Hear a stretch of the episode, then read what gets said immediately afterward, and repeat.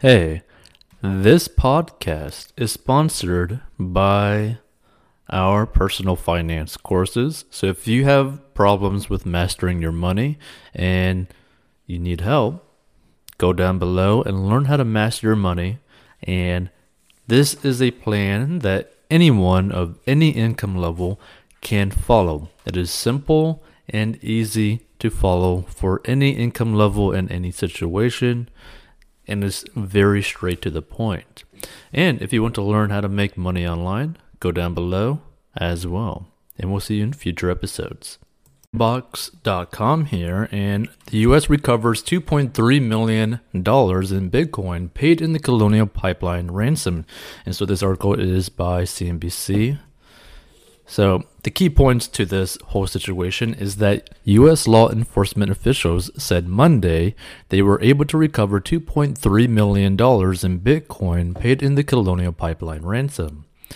Ransomware attacks involve malware that encrypts files on a device or network that results in the system becoming inoperable, and criminals behind these types of cyber attacks typically demand a ransom in exchange for the release of data. So let's get into the story. So, U.S. law enforcement officials said Monday they were able to recover $2.3 million in Bitcoin paid to a criminal cyber group involved in the crippling ransomware attack on the Colonial Pipeline. Today, we turn the tables on DarkSide. Lisa Monaco, Department of Justice Deputy Attorney General, said during a press briefing, adding that the money was seized via a court order. Alongside, Monaco FBI Deputy Director Paul Abbott explained that agents were able to identify a virtual currency wallet that the DarkSide hackers used to collect payment from Colonial Pipeline. Using law enforcement authority, victim funds were seized from that wallet, preventing DarkSide actors from using them, Abbott said. The FBI declined to say precisely how it accessed the Bitcoin wallet, citing the need to protect tradecraft. See, that's something that I find pretty interesting. It's like, how did they access the wallet? Because accessing the wallet is not an easy thing to do. Okay, so Assistant Special Agent in charge, Elvis Chan, told reporters that even foreign based cyber criminals like DarkSide typically use American infrastructure at some point in the course of a crime.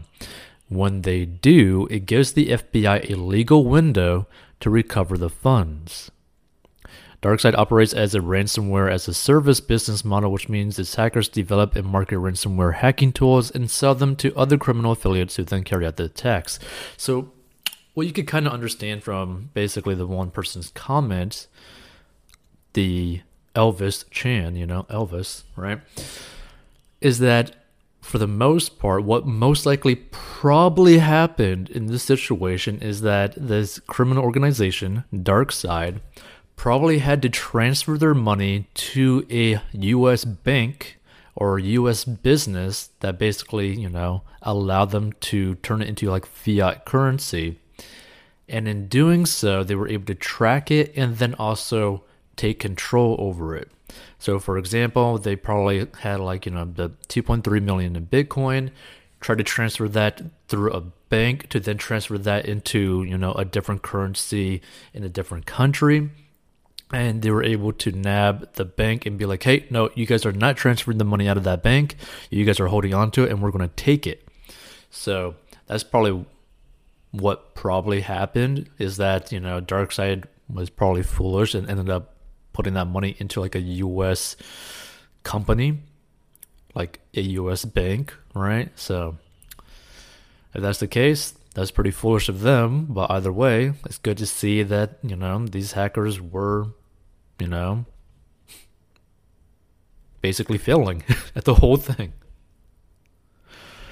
So it is still unclear who DarkSide's affiliates were in the Colonial Pipeline attack. Last month, DarkSide launched a sweeping ransomware assault on the Colonial Pipeline, and the cyber attack forced the company to shut down approximately 5,500 miles of American fuel pipeline, leading to a disruption of nearly half of the East Coast fuel supply and causing gasoline shortages on the Southeast.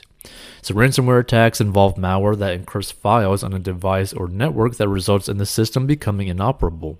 Criminals behind these types of cyber attacks typically demand a ransom in exchange for the release of data, and the Colonial Pipeline paid nearly $5 million of ransom to the hackers.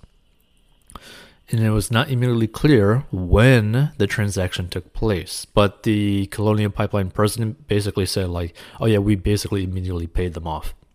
So the FBI has previously warned victims of ransomware attacks that paying a ransom could encourage further malicious activity. Completely agree with that. The government has stopped short of moving to ban ransomware payments altogether out of concern that it would have little impact on whether or not companies pay ransoms and simply discourage them from reporting attacks. The public announcement was part of a broader effort to counter the private sector's long-standing reluctance to publicly report cyber attacks and involve the government in its responses. The message here today is that if you report the attack, we will bring all of our tools to bear to go after these criminal networks, Monaco said. Officials stressed the advantages to be gained by companies that report cyber breaches quickly to the FBI. Victim reporting not only can give us the information we need to have an immediate real world impact on the actors, it can also prevent future harm from occurring, Abbate said. The private sector also has an equally important role to play, and we must continue to take cyber threats seriously and invest accordingly to harden our defenses, Colonial Pipeline CEO Joseph Blount said in a statement Monday evening. As our investigation into this event continues, Colonial will continue its transparency ensuring intelligence and learnings with the FBI and other federal agencies, he said. So, after the attack of, by DarkSide, President Joe Biden told reporters that the U.S. did not currently have intelligence linking the group's ransomware attack to the Russian government, although the assault is believed to have originated from a criminal organization in Russia. So far, there is no evidence from our intelligence people that Russia is involved Although there is evidence that the actor's ransomware is in Russia, they have some responsibility to deal with this, Biden said on May 10th. He added that he would discuss this situation with Russian President Vladimir Putin. And the two leaders are slated to meet in Geneva on June 16th, which is uh, pretty close, you know. So the Kremlin has denied that it launched cyber attacks against the United States, and the president's message will be that responsible states do not harbor ransomware criminals and responsible countries must take decisive action against these ransomware networks. White House Press Secretary Jen Psaki told reporters in advance of the summit. The Biden administration is also putting pressure on the private sector to shore up its defenses against ransomware. And all organizations must recognize that no company is safe from being targeted by ransomware, regardless of size or location, wrote Anne Neuberger, Deputy National Security Advisor for Cyber and Emerging Technology, in a June 2nd Memo.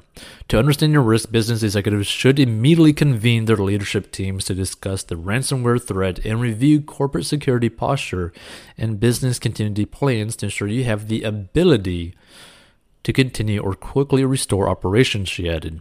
And at the same time, the White House is grappling with how to modernize cybersecurity protocols and banking laws to respond to cryptocurrency and its growing role in financial crimes, from ransomware to corruption.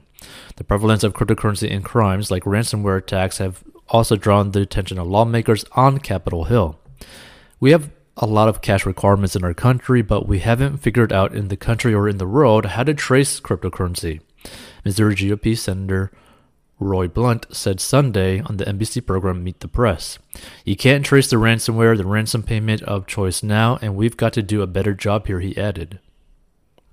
Yeah, I completely agree with that. I think the whole uh, Colonial Pipeline thing is honestly just like a failure in cybersecurity of a massive company, right?